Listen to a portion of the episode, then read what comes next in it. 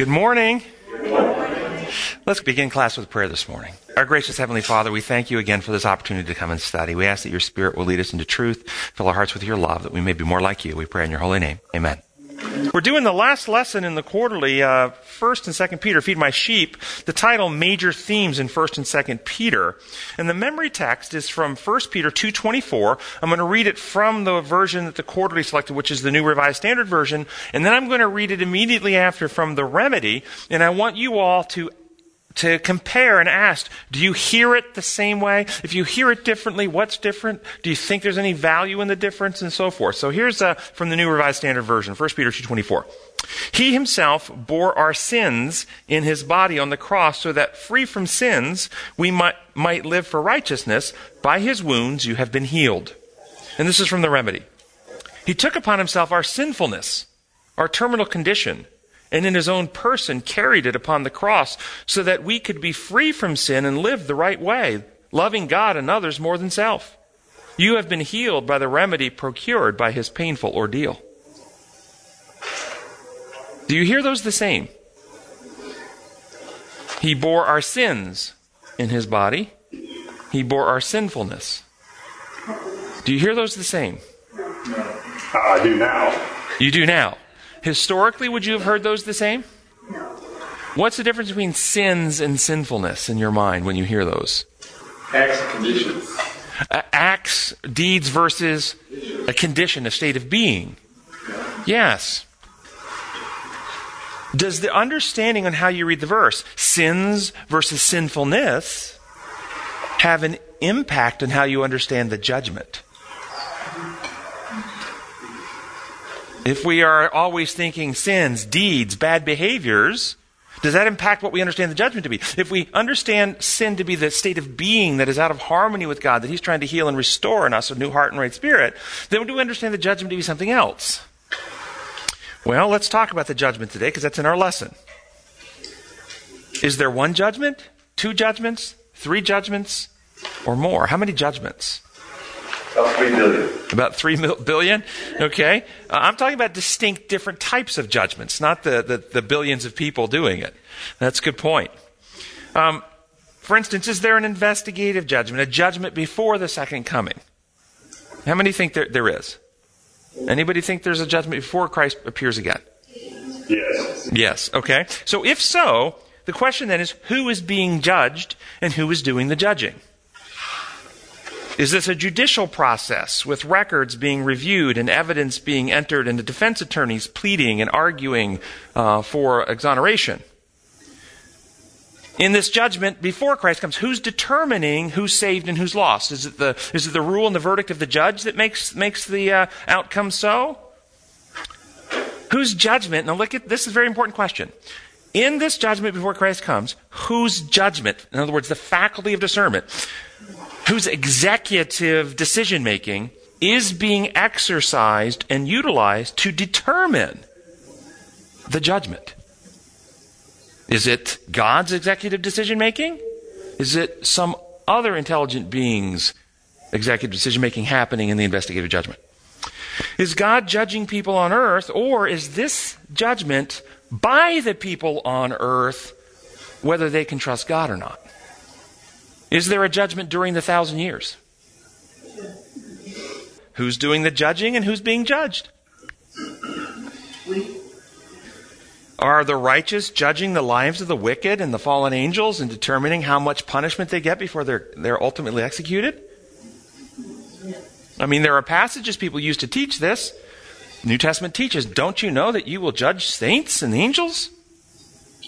Bible teaches that. Is that what's happening? We're going to sit and, and uh, all those who are in Sodom and Gomorrah, they get 30 seconds off uh, in the fire because they've already been burned once? You're Pretty good. I mean, is that what's happening? Are the righteous judging whether God was right in who is actually in heaven and who's not? Is there a judgment after the thousand years? Some might call that the great white throne judgment. Is there a judgment after the, is there judgment before that comes? Judgment during the thousand, judgment after the thousand years? And if so, who's being judged and who's doing the judging? Is the judgment at the end of the thousand years a judicial process? Records are going to be reviewed, and evidence is going to be entered, and arguments are going to be made for and against, and the defense attorney will be there, and a prosecuting attorney will be there. Is this how we see the great white throne judgment? Or is it the accurate diagnosis and revelation of the actual condition of the hearts and minds of all people? Well, the Seventh day Adventist Church has taught the idea of a judgment that occurs before the second coming of Christ from its inception. This doctrine has its root in the Great Awakening of the 19th century with the Baptist preacher William Miller, who began prophes- teaching a, an interpretation, a certain interpretation of prophecy, Daniel 8:14, um, 2,300 days slash years until the sanctuary will be cleansed, and he began preaching that this, the cleansing of the sanctuary was the second coming of Christ, and he predicted a date and remember, this is, the Adventist church doesn't exist yet. The Adventist church doesn't exist till 1860s. This is in the 1820s and 1830s. So this, this is not Seventh day Adventist now. Um, but he's been preaching that the second coming of Christ is going to occur on October 22, 1844. And this caused a great revival across North America and, and other parts of the world. And as you know, Christ didn't return, and there was a great disappointment. And many people went back and began examining what went wrong. Did we have our, did, was the prophecy wrong? Um, and then they discovered, well, you know what? Nowhere in the Bible does it teach that the earth is the sanctuary to be cleansed, and they started looking for another sanctuary. Sadly, in this reevaluation process, many people who reevaluated this did so through the lens of human law. What's the difference between human law and God's law? God creates space, time, energy, matter, life. His laws are the laws upon which reality are built. You and I, we can't make reality, so what do we do? We make up rules, and then if you don't obey our rules, we will have to inflict punishment to punish you for rule breaking. Christianity came to view God runs his universe like this, and so some Bible students began to interpret the interpretation of the investigative judgment through the lens of this type of law and began teaching a, what I call a heavenly legalism.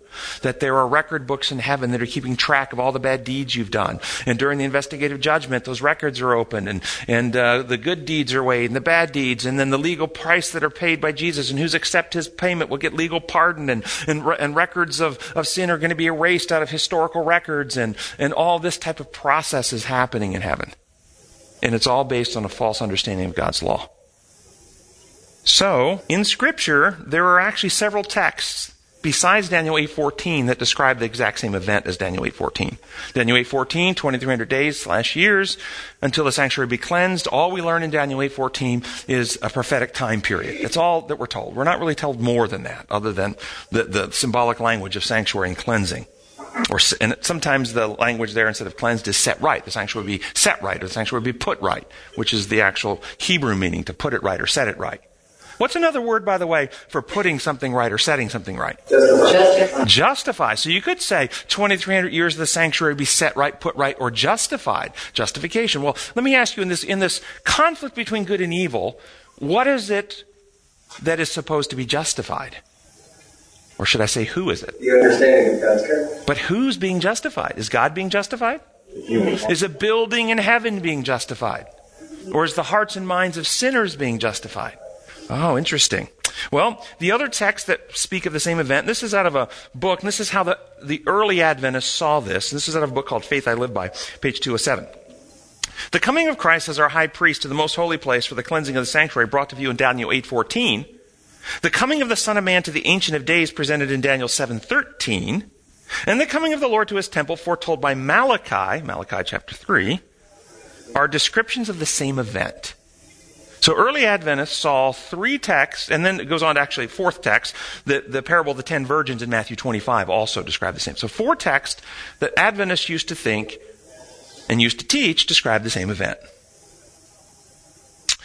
Well, let's look at Daniel 7. See if we get more insight in what's being described. Daniel 7, this is out of the NIV, um, verses 9, 10, 13, and 14. And think what's being described here. What's happening? As I looked, thrones were set in place, and the Ancient of Days took a seat. His clothing was white as snow. His hair, was, his head was white like wool. The throne was flaming with fire, and its wheels were all ablaze. A river of fire was flowing, coming out from before him. Thousands upon thousands attended him. Ten thousands times ten thousand stood before him. Pause right there. Are these wicked people? Are these, are these the rebellious, the lost? Are these the saved, the righteous? Or the angels, anyway? And where, what are they standing in? What are they being bathed in? Rivers of fire. Just get your mind around that. It might come up later. The court was seated. The court was seated, and the books were opened.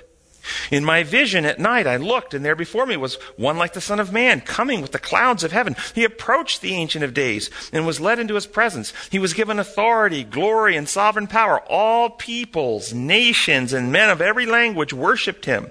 His dominion is an everlasting dominion that will not pass away, and his kingdom is one that will never be destroyed. Now, what do you hear being described here?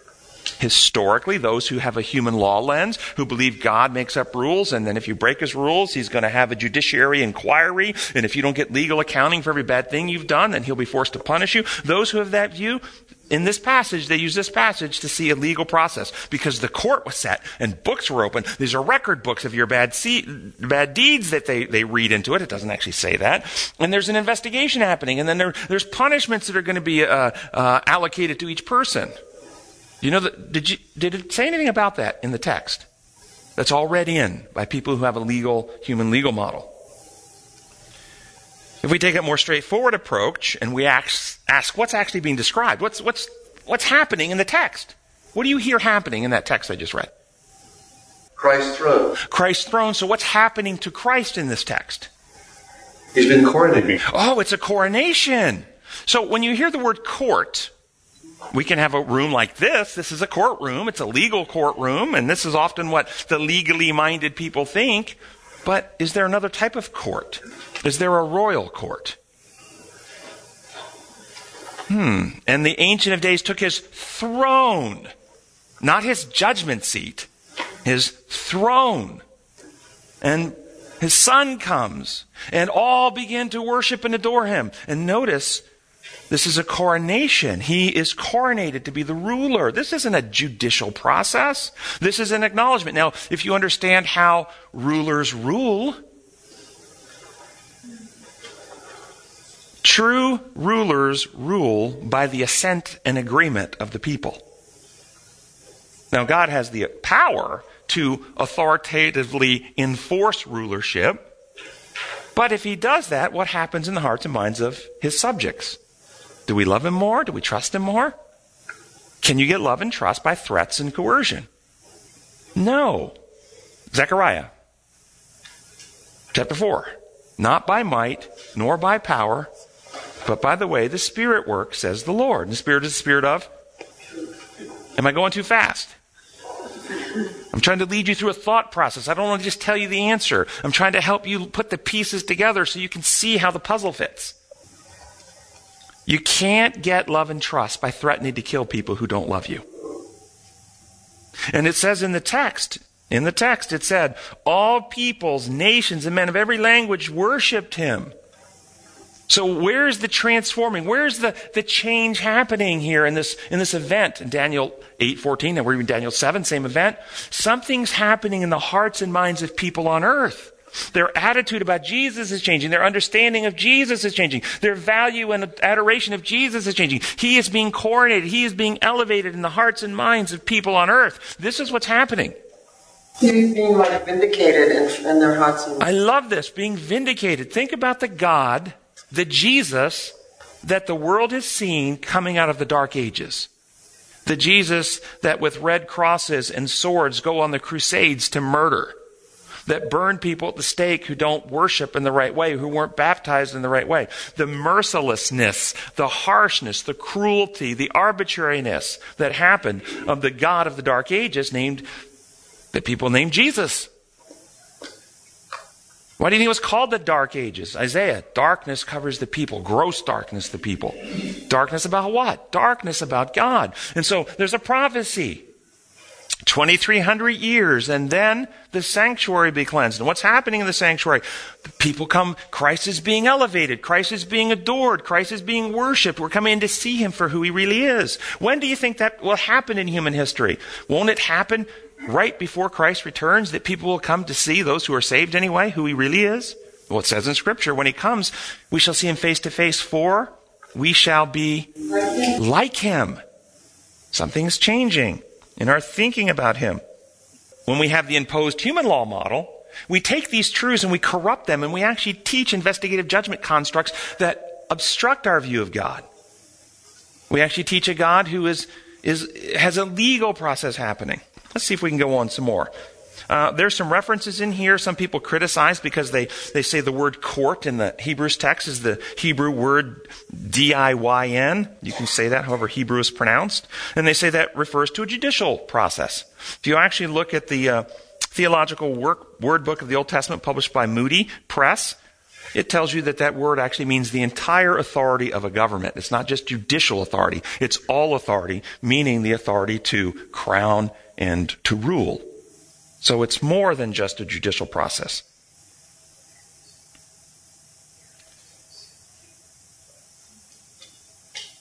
So once we recognize that the royal court has been seated for the coronation of Christ, we can then read further down in Daniel 7 and get a little further insight into what's happening.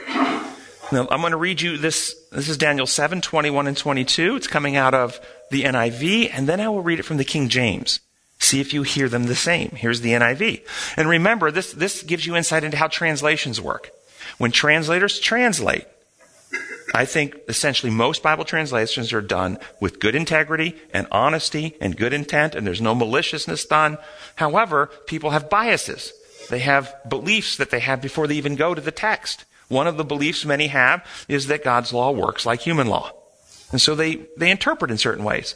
So you can hear my, my throat with uh, maybe a little allergy today. if I say I've got a frog in my throat and there's a translator translating that into another language, are they going to say I have phlegm, I have a lump, or I have an amphibian in my throat? I mean, they've got to choose in the translation, don't they? Or something else. Okay? So translations take and try to get the meaning that was intended. Here's the, here's the NIV. As I watched the, this horn, the horn, in, if you know the context of Daniel, is the enemy of God's people and he's fighting against God's people. This horn was waging war against the saints and defeating them until the Ancient of Days came and pronounced judgment in favor of the saints of the Most High. And the time came when they possessed the kingdom. And this is used by those who have that judicial model. See, there's a judgment in heaven, and, he, and, the, and, the, and the little horn power is accusing them of all the bad things, and Satan is to bring up all the sins they've done. Oh, David was a murderer. David was an adulterer. And Jesus, God stands up and says, yes, but he's claimed the blood of my son, and therefore I pronounce judgment in his favor. That's how it's taught. Have you heard it taught that way? It's not right, but that's how it's taught. Here's how it says out of the King James. See if, see if it, you hear it the same or do you hear something different? Until the Ancient of Days came and judgment was given to the saints of the Most High. And the time came the saints possessed the kingdom. Do you hear judgment pronounced in favor of as the same meaning as judgment was given to the saints? Does that mean the same thing to you all? The translation in the Hebrew word there pronounced actually means, if you look it up in the lexicons and so forth, it means to give or to impart. So you could say judgment was imparted to the saints. Now, if judgment is imparted to the saints, do you hear this is a legal pronouncement or do you hear something else now? Does the word judgment mean only judicial findings by a magistrate or does the word judgment mean an ability that you possess? Discernment. In your judgment, and if judgment is being imparted to the saints or given to the saints, what's being described? Well, it's in the context of a war. The little horn power is warring against the saints, and he's winning the war. He's defeating them until an event, until judgment is imparted to the saints. And when judgment is imparted to the saints, the little horn power loses his war and they possess the kingdom. Well, what kind of war is this? 2 Corinthians 10, 3 through 5. For though we live in the world, we do not wage war as the world does.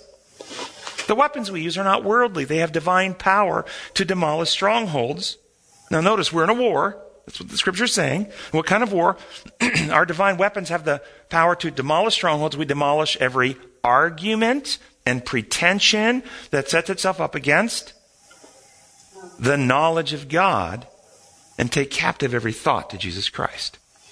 Now, if you have a war over arguments and pretensions and knowledge and thoughts, where's the battlefield? And what is, according to Paul in 2 Corinthians, what's the central issue that we're being fought over?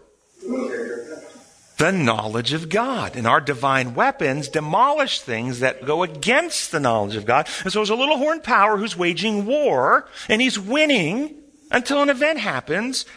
Judgment is imparted to the saints. What do you think that means?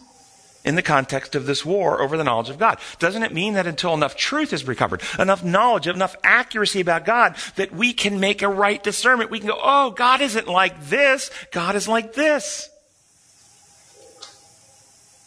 What's being cleansed in that process? is there a temple being cleansed in this process? Well, Paul makes it even more tightly connected for us in 2 Thessalonians 2 1 through 4. Now, notice this concerning the coming of our Lord Jesus. We're talking about the judgment that happens right before the coming of our Lord Jesus. So we're contextually right on here. This is what's going to happen right before Jesus comes. Uh, concerning the coming of our Lord Jesus and being gathered to him, we ask you, brothers, not to become easily unsettled or alarmed by some prophecy, report, or letter supposed to have come from us saying that the day of the Lord has already come. Don't let anyone deceive you in any way, for that day will not come until the rebellion occurs and the man of lawlessness is revealed. It's another way of describing that little horn power. The man doomed to destruction, he will oppose and will exalt himself over everything that is called God or is worshipped, so that, now get this, he sets himself up in God's temple, proclaiming himself to be God. Now, this little power this little man of sin who's going to war. So Christ comes, Christ achieves victory. He, he, he, he, he, finishes his goal. He rises again. He rises into heaven to see his Father. He's up there as our ministering high priest in heaven, advocating for our healing and working to restore us. But there's a, there's a, there's an enemy on earth that's working against him. and what's he doing? Is that little enemy, this man of sin, does he ride up into heaven and knock Jesus off his throne up there and begin reigning in heaven? Is that what he's doing? Of course not. Where's the temple that this little man of sin sets himself up in? In the hearts and minds. In the hearts and minds of people. How could he do that? By getting us to have a conception of God that is so corrupt and distorted that we actually end up worshiping a caricature of Satan, but call it Jesus. This is what's happening. This is the Dark Ages. Do you understand? I think when we, when we move away from Christianity and you see people in other religions strap bombs on themselves and go and blow up buildings and fly planes in the buildings, name of your God and their God, you actually see that's not God. That's evil. That's, that's the enemy. You see it very clearly, don't you? How about when a Christian goes to an abortion clinic and shoots an abortion doctor? Do you see the same distorted God there?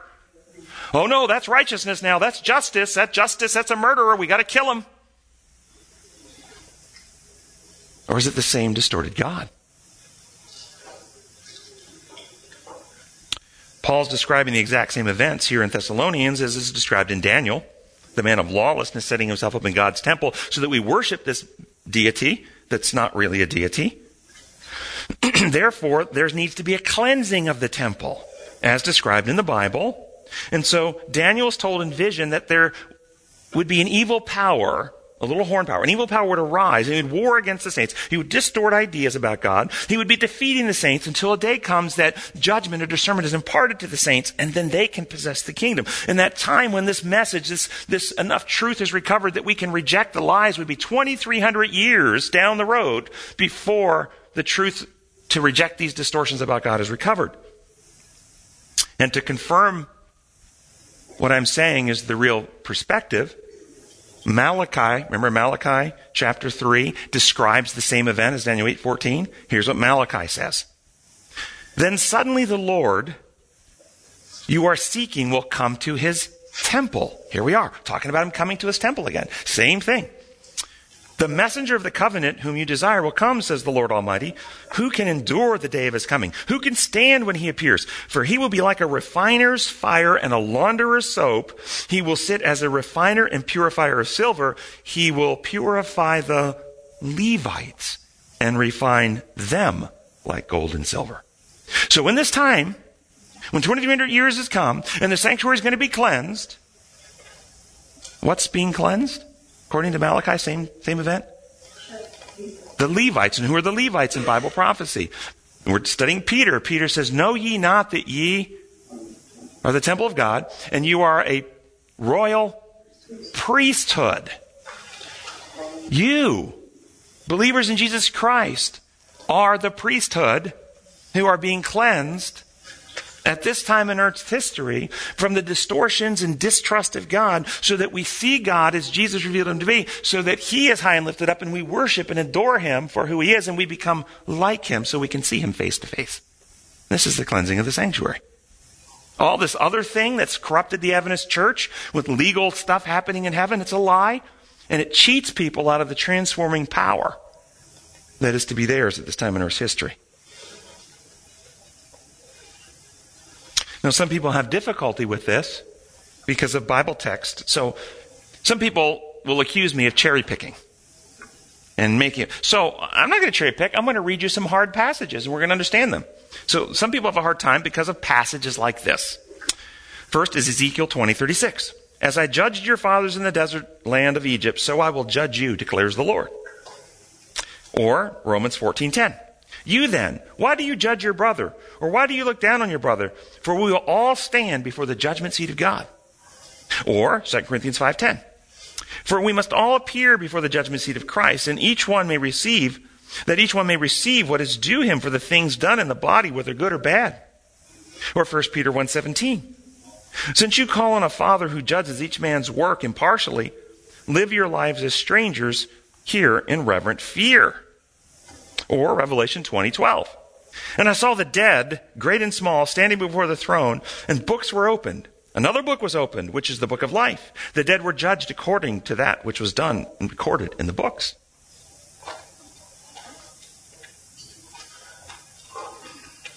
What's the first question I'm going to ask you? Thank you. What law lens do you look through when you hear this? Do these immediately drag you back to your human law constructs and you're immediately thinking of human uh, ways of governing and you're projecting that back on how you understand these texts? That's how they're traditionally taught. But you know, there's another understanding when you're under design law. We will all stand in the examining room of Christ instead of the judgment seat before the the examining room. What what happens in an examining room? Who who actually looks closer to find what's wrong with you? The magistrate or the doctor? They're both examining. They're both looking for defects. They're both going to make a judgment. We just call one a diagnosis. But it's a judgment. So here is a judgment example from Scripture. You tell me, is this a judicial magistrate thing or is this a diagnosis of state of being? Hosea 4:17. God speaking. Ephraim is joined to his idols. Leave him alone. Is that a judgment? Is that a judgment? But what kind? A judicial one or a diagnostic one? How about in Revelation where it says, He who is righteous, let him be righteous still. He who is wicked, let him be wicked still. A judicial finding or a diagnosis? These are judgments. These are the true judgments. God judges the actual condition. Now, understanding our natural condition apart from God's grace, apart from the intercessions of Jesus Christ, apart from the working of the Holy Spirit, our natural condition after Adam and Eve sinned is terminal. Our condition is terminal. We have no capacity to remedy this condition. That's our starting point. But because of God's grace, because of the actions of Jesus Christ, because of the workings of the Holy Spirit, a remedy is offered for free. And anybody can partake of the remedy. So diagnostically, in the end, God will be looking, did you partake of the remedy or did you reject the remedy? If you partake of the remedy, it's no longer I that live, but Christ lives in me. We get a new heart and right spirit. The heart is circumcised by the Spirit. The law is written in the inner man. We get the mind of Christ. We're reborn. We're regenerated. We're recreated. We're new creatures in Christ. Amen. The old is gone. The new has come. Do you understand the legal mechanics of Christianity block and obstruct that? The legal mechanics are I have to get every sin I've ever done accounted for and the stamped forgiven in heaven. And it's all about some mechanistic thing happening in a book somewhere. It's not happening in me anymore.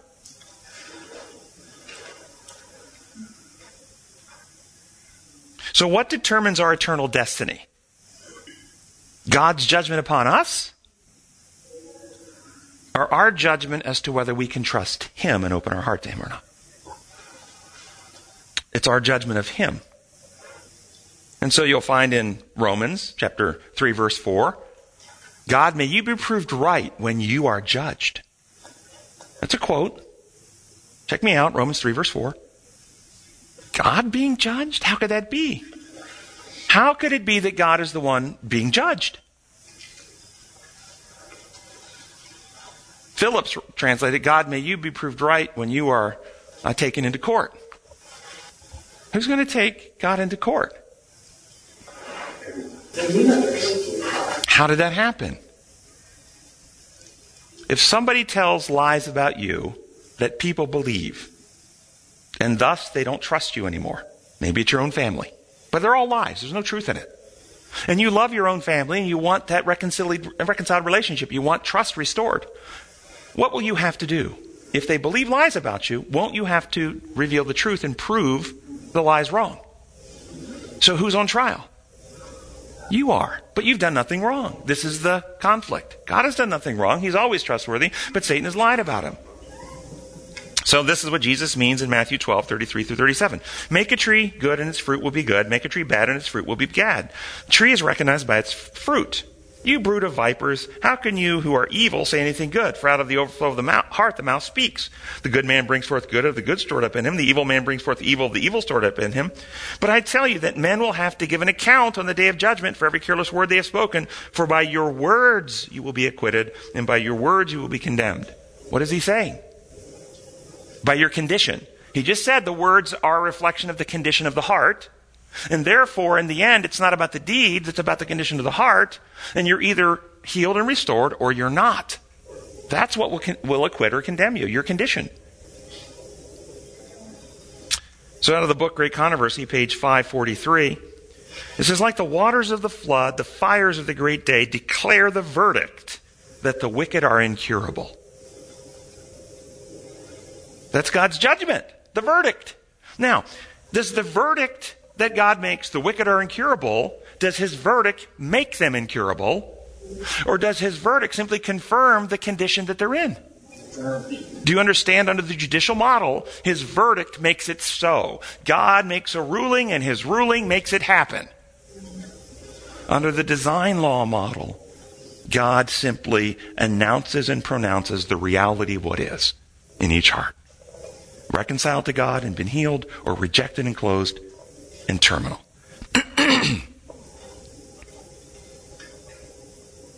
we don't need to fear God. The point is, you don't under the under the imposed law model, when you operate under that model, it creates fear of God.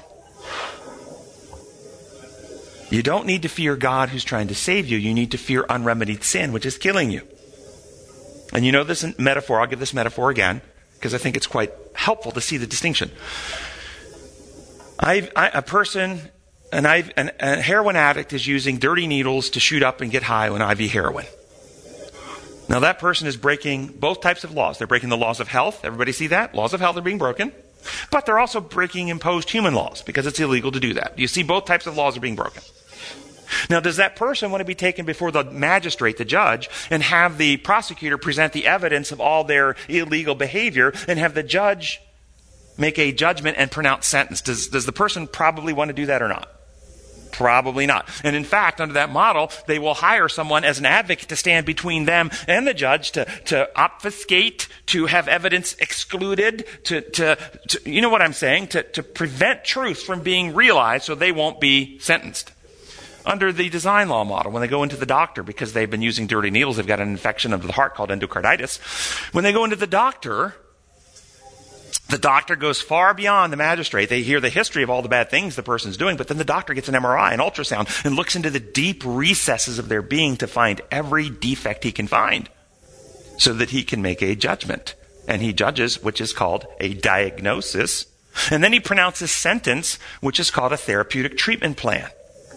Now, does the person probably want to go there? Yeah, he probably does. You see, when we come back to design law, then people begin to pray like David Search me, O God, and see the wicked. Find the wicked way in me.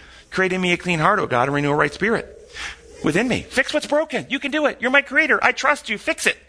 But when we go under the imposed law model, which is where most of Christianity operates, we instead create theologies that functionally hide us from God. Oh, in this model, when we confess our sins, we're covered with the robe of righteousness. It covers us. When the Father looks at us, he can't see us. He instead sees his son and he writes down the perfection of Jesus in our record. That's like over here with endocarditis. The doctor comes in to examine you. You shove your healthy brother in front of you and you say, examine him and whatever's right, put it in my record. See, it doesn't help a thing.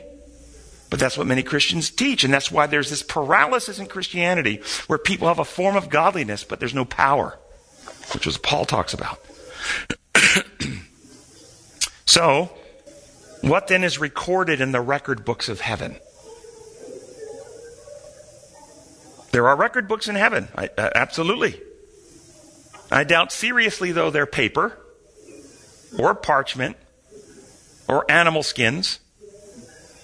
That language, record books in heaven, is a construct, an idea to communicate that there's some type of historical and other recording apparatus in heaven. It's probably not magnetic hard drives either. Everybody agree with me on that? Okay? And I, there's at least three different types of records in heaven. At least three different types. There's a system of recording that actually records and stores the unique individuality and identity of every person who's ever lived. You remember, well, if you understand the nature of, of humankind, the Bible tells us that we are tripartite body, soul, and spirit. Body, soma, would be analogous to a computer's hardware, the machine. Soul, psyche or psyche, from where we get psychiatry and psychology, it would be analogous to computer software. Your unique individuality, your identity, your soul. And spirit, pneuma, from where we get pneumonia, which means breath of life or energy. And for a computer to be operational, you have to have body, you have to have hardware, you have to have software, and you have to have energy. Two out of those three doesn't work. For a human being to be operational, you have to have a body, you have to have a soul, an identity, an individuality, and you have to have the breath of life. And so the Bible teaches that what we call death, think about what happens when your computer runs out of power, no more power. It goes into what state? What does the Bible say to humans when they run out of power? They go into what state? Sleep. Now, if you have your hardware, your machine, if you have your computer backed up on the cloud, get your mind around that metaphor. Okay? and somebody destroys your machine, Jesus said in Matthew 10 28, don't be afraid of the one who can destroy the body but cannot destroy the soul. So somebody's got your computer and they're threatening to destroy it, but you have all the data backed up on a cloud. They can destroy the machine. Just go to a new one, download. What have you just done? Resurrected your computer. And so Paul says in Thessalonians that when the Lord returns, he will bring with him those who have fallen asleep, and the dead in Christ will rise first. In one passage, we have the dead coming down from heaven and the dead coming up out of the ground in one passage. Why? How? Because their individualities, their identities, the software, their unique personhood are stored on the heavenly servers and safe and secure with Christ. Their bodies, though, get new, perfect, sinless bodies without any genetic defects at the second coming, and they're downloaded in the breath of life. They live again. Resurrection. It's wonderful. Okay? So there's one type of recording apparatus in heaven where the identities and individualities of all human beings are safe and secure with Christ in heaven. But I believe there's at least two more other types of recording apparatus in heaven. One, the Bible talks about the book sealed with the seven seals. The book sealed with the seven seals. Now, my personal view on this, and this is my personal view, I can't give you hard proof at this point in human history, so you're free to disagree, but my view is that that book sealed with seven seals is before God began to create. God, in his foreknowledge, recorded the history of the universe, including the rebellion of Lucifer, the fall of the third of the angels, the rebellion of humankind, that Jesus would come and what he would achieve, and who was saved and who was lost, and the life of every. It's all recorded with his foreknowledge. He records it all. and then when he begins creating intelligent beings, and he seals it with seven seals. It's all sealed up. Nobody gets to peek until the end of time. And then he sends his recording angels around to record and actually record history as it unfolds. What actually happens when people make free will choices? And in the end of time, the historical record recorded by the recording angels will be compared with God's foreknowledge, and you're going to see an exact match. That God did not use his foreknowledge to manipulate or control. That even though he has foreknowledge, we still have complete freedom. And it will be those records that will also demonstrate those, not, not the records of our identities, but the records of those histories will also demonstrate that all who are lost are only lost because they rejected everything God offered to heal them. And there was nothing more God could do for them. He did everything possible multiple times for every person. And in the end, He grants them their free choice to be separate from Him, the source of life. So in the uh, Sabbath lesson, we're now into the uh, last paragraph. it says, so with this in mind, uh, what is your response to the last paragraph of the lesson which states, God will judge our actions in the last judgment? After everything we went through, what's your response? God will judge our actions in the last judgment. Is it our actions that are being judged or the quality and character of our hearts? Man looks on the outward appearance, but the Lord looks on the heart. Make a tree good and his fruit will be good. Make a tree bad and his fruit will be bad. From the abundance of the heart the mouth speaks. As a man thinks in his heart, so is he. Is sin a problem of deeds, actions, or a problem of the heart that can be manifested in the actions? I'm going to get you some trick questions. You ready for these? You know you love these. Can a person do an act which appears good but is actually evil? Yes. Can a person do an act which appears evil but is actually good? Yes. Let's give some examples. Could a could the act could the act notice the, this is a could could the act of standing up in the church sanctuary, turning over the communion table, taking out your belt and cracking it, accusing the pastors and elders of defaming God's house, be either an act of evil or an act of righteousness, depending on who's doing it, why, and the motive of the heart. Yes. It could be either one.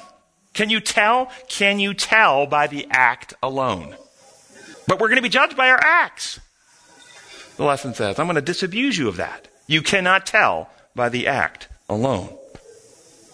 Can one person see somebody turning over the money tables and pulling out a whip and cracking it and see evil being done there, defaming God's house? Can another person see cleansing and righteousness being done there? Is it the act that determines that? It is not. How about this one? What about a husband whose wife has a massive stroke and is in so-called brain dead and he pulls the plug on her and lets her die? Could that be an act of love in which he fulfills a promise he made to her to never let her live in a vegetative state? Or could it be that he's had a girlfriend for several years and he can't get her uh, the, the estate and can't marry her until the wife dies? Can you tell by the act alone? You see the problem with this what do we want to call it? Oh, uh, Hebrews. You ought to be on meat, but you're still on milk. You're infants. This childish thinking, which is not acquainted with righteousness. This way of thinking about focusing on acts and deeds, and that's exactly what the writer of Hebrews in chapter 5 and 6 says, that the elementary stuff is repentance from acts that lead to death. And that approach, Hebrews writer says, is not acquainted with righteousness. They haven't been set right. And what's setting right? Cleansing the sanctuary or setting it right is justification, putting our hearts, minds right with God again.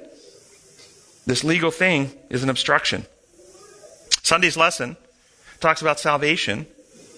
What do you understand the word salvation to mean? If a non-Christian was sitting next to you on an airplane, you've got two hours, you're flying to from one city to the next, and they said to you, hey, you know, tell me, what does salvation mean? What do you tell them? Healing. Healing. I love this. Wonderful. Because there's a good text in Acts chapter 4 verse 12. Salvation is found in no one else, for there is no other name given under heaven by which men must be saved. We have two power words here. Salvation and saved. What do these words mean? Do you know they're often taught mechanistically and legalistically? So let me ask you this. Uh, if you look up in the lexicon, the, the Greek words that are translated there, um, the one salvation is uh, um, soteria. It's the Greek word translated salvation. And it means basically to deliver from injury, from harm, from enslavement, from anything that is destructive to you. It means to deliver from anything that's destroying you. That's what salvation means. So, from what do we need deliverance? Do we need deliverance from, watch the questions, from God? No. Do we need deliverance from God's judgment? No. Do we need deliverance from God's just punishment? And Do you understand? Most of Christianity teaches that's what we're being delivered from. Jesus took our punishment so that God doesn't have to punish us. And so we're being delivered from the punishment of God. It's not what we need deliverance from. How about do we need deliverance from our sinful condition? Yes. Our false beliefs, our insecurities, our fears, our bad habits, the selfishness that resides in, inside us. This is what we need deliverance from. Our fallen terminal state. So if that's what we need deliverance from, then what would Jesus need to do to provide us deliverance from that? Would he need to pay a legal penalty to his Father to deliver us from our condition? That doesn't work, does it? This is again why there's a form of godliness, but no power, because people are claiming something. It would be like you're dying of terminal cancer, and you go and claim legal pardon for it. How does being pardoned by the magistrate for per- terminal cancer help you? It doesn't. What we need is a new heart and right spirit. This, this, this imperialistic legal construct is the little horn power warring against the saints. It's the man of sin setting himself up in God's temple, proclaiming himself to be God. It's what the temple, your mind, heart, and character is to be cleansed from so you can come back into at one mint unity with God. And might I suggest too that the sanctuary in the Old Testament also represents that? That's exactly what it represents. It's the whole process. We'll see if we can get to some more. That's a great point. Um, the word saved, by the way, the Greek word is sozo, and it also means to heal. And you guys get this. If you've been bit by a rattlesnake or, or, or got hit in a car wreck and so you got broken bones or whatever, and they take you to the emergency room in either condition, do you say to the doctor, Please save me, doctor, please save me? And the doctor goes, I forgive you. is that what you want? Is it forgiveness? No. Why do you then see in the old in, in, in the New Testament Jesus saying to the paralytic, Your sins are forgiven you, and then pick up your bed and walk? Because in their legal mindset, they were taught that their infirmities were proof that they were sinners. And so not only did they have the sickness to deal with, they had this terrible guilt upon them that they were out with God and they were terrible sinners and they were beyond God's grace and mercy. The lepers were completely outcast from society, condemned by church, and so they needed more than physical healing. They needed spiritual healing, and so they needed him to speak the words, You're forgiven. I'm not against you. Same thing to the woman caught in adultery. Neither do I condemn you. They needed to hear that because they believed they were beyond salvation. They were so horrible that God couldn't love them anymore. So what did they need? The truth about God's grace, about His character. They need to come to an acknowledgement that their problem wasn't that they were so awful God couldn't love, but their concept of God was so awful it barred them from knowing Him. So I'm going to read you another hard one. We'll finish on this. We won't get out of this. There's really good stuff in the lesson. But I have to do this because a lot of uh, my friends in the Seventh day Adventist church are stuck on passages like this. And you will go out of here and you want to share this with one of your friends, uh, what we've talked about today, and somebody will read this to you, and you'll go, this is out of a book called Great Controversy, page 420. Important truths concerning the atonement are taught by the typical service. A substitute was accepted in the sinner's stead, but the sin was not canceled by the blood of the victim. A means was thus provided by which it was transferred to the sanctuary. By the offering of blood, the sinner acknowledged that the authority of the law, uh, acknowledged the authority of the law, confessed his guilt in transgression, and expressed his desire for pardon through faith in the Redeemer to come. But he was not yet entirely released from the condemnation of the law. On the Day of Atonement, the high priest, having taken an offering from the congregation, went to the most holy place with the blood of this offering and sprinkled it upon the mercy seat directly over the law to make satisfaction for its claims. Then, in his character as mediator, he took the sins upon himself, bore them from the sanctuary, placing his hands upon the head of the scapegoat, he confessed them over, all, over him all these sins, thus in figure, transferring them from himself to the goat. The goat then bore them away, and they were regarded as forever separated from the people. You know you're going to get hit with that by somebody that holds that legal model, aren't you? How do you answer it? Do you have an answer? Can you say, can you explain what that actually means in reality? First off, understand that is metaphor, symbolism, parable, object lesson. And metaphor is only metaphor if it points to some reality. Directly points. If there's no reality to which the metaphor is connected, it is no longer a metaphor, it's fantasy. Many of the theologians who hold this legal model refuse reality. They stay in the metaphor. So, what's the reality? What's the reality of the sin problem? When Adam and Eve sinned, did God get changed? Did God's law get changed? Did the nature and character of humankind get changed? So, however you explain the plan of salvation, it was not to do something to God, and it wasn't to do something to His law. They've never changed. The problem, the defect, the deviation is in the condition of humankind. So, the plan of salvation is to fix what's going on in humankind. Thus, as uh, Linda said a moment ago, the Old Testament sanctuary, rightly understood, is a metaphor for God restoring and healing humankind back to His original ideal. You can see this in the Old Testament. Where did they keep the law? Inside the ark in the most holy place. In the new covenant, recorded both in Jeremiah and Hebrews, it says, I will write my law where? In your hearts and minds. In the old covenant, they took blood, as it was just described here, into the system on various times and places, but they would put blood inside the system in various times and places. Where did Jesus say in the New Testament, John chapter 6, the blood was to be placed? Unless you eat my flesh and drink my blood, you have no part with me. Was he talking cannibalism? This is metaphor still. Okay? It's not literal red corpuscles. You all get that, right? In the song, there's power in the blood, there's power in the blood. No, there's power in the one who shed his blood. That's where the power is. It's not in the red corpuscles. That, that, that uh, teaches that, that teaching out of the Dark Ages where if you get a little piece of a shroud that has a little blood on it, you've got something magical. That's not right. There's power in the one who shed his blood. You all with me? So, what do you understand to be happening? This is a metaphor for internalization. Blood is a, is a symbolism. Oh, by the way, the, the metaphor of blood and flesh got transferred in the New Testament church into another metaphor. They just substituted symbols for new symbols bread and wine. Bread is flesh, wine is blood.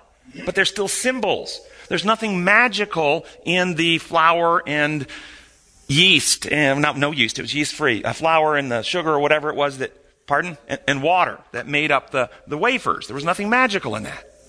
There's nothing magical in the wine. It was symbolic of something. What's it symbolic of? Well, what when you partake of a piece of food, it's, it's to teach you something. When you take food into your body, what happens to that food? Literally, what happens? The molecules of that food get broken down and become building blocks to give you energy and sustenance and actually become part of your physical being. So, this is symbolic of the Word of God. The Word was made flesh unless you eat my flesh, unless you eat my word. And so as the building blocks of the molecules of, of the proteins and carbohydrates become part of your body, the truth that God revealed as you ingest and devour it into your mind and heart become the building blocks of the ideas, the beliefs, the constructs, the worldview, ultimately of your character. It helps reshape you in your software, if you will, your way of thinking. This is the Word of God that we take in, which leads to dispels the lies and leads us to trust. And as we trust God, we open the heart. And it says in Romans 5 5, He pours His love into our hearts. And this is the blood. The blood is symbolic of the life. Life. And thus we receive through the Holy Spirit a new heart and right spirit. It's no longer I that live, but Christ lives in me. We get new motives, new desires. This is partaking of the blood. Okay? It's an actual, but it's symbolic. You have to understand that to understand passages like this. So I'm going to try to go through this very quickly. And, and, and, and if you want the notes, I've kind of unpacked and put in red some what this means. But important truths concerning the atonement were taught by the typical service. A substitute was accepted in the sinner's stead. Accepted for what purpose? Accepted for the purpose of God to inflict punishment upon, or accepted for the purpose of curing the condition that we couldn't cure?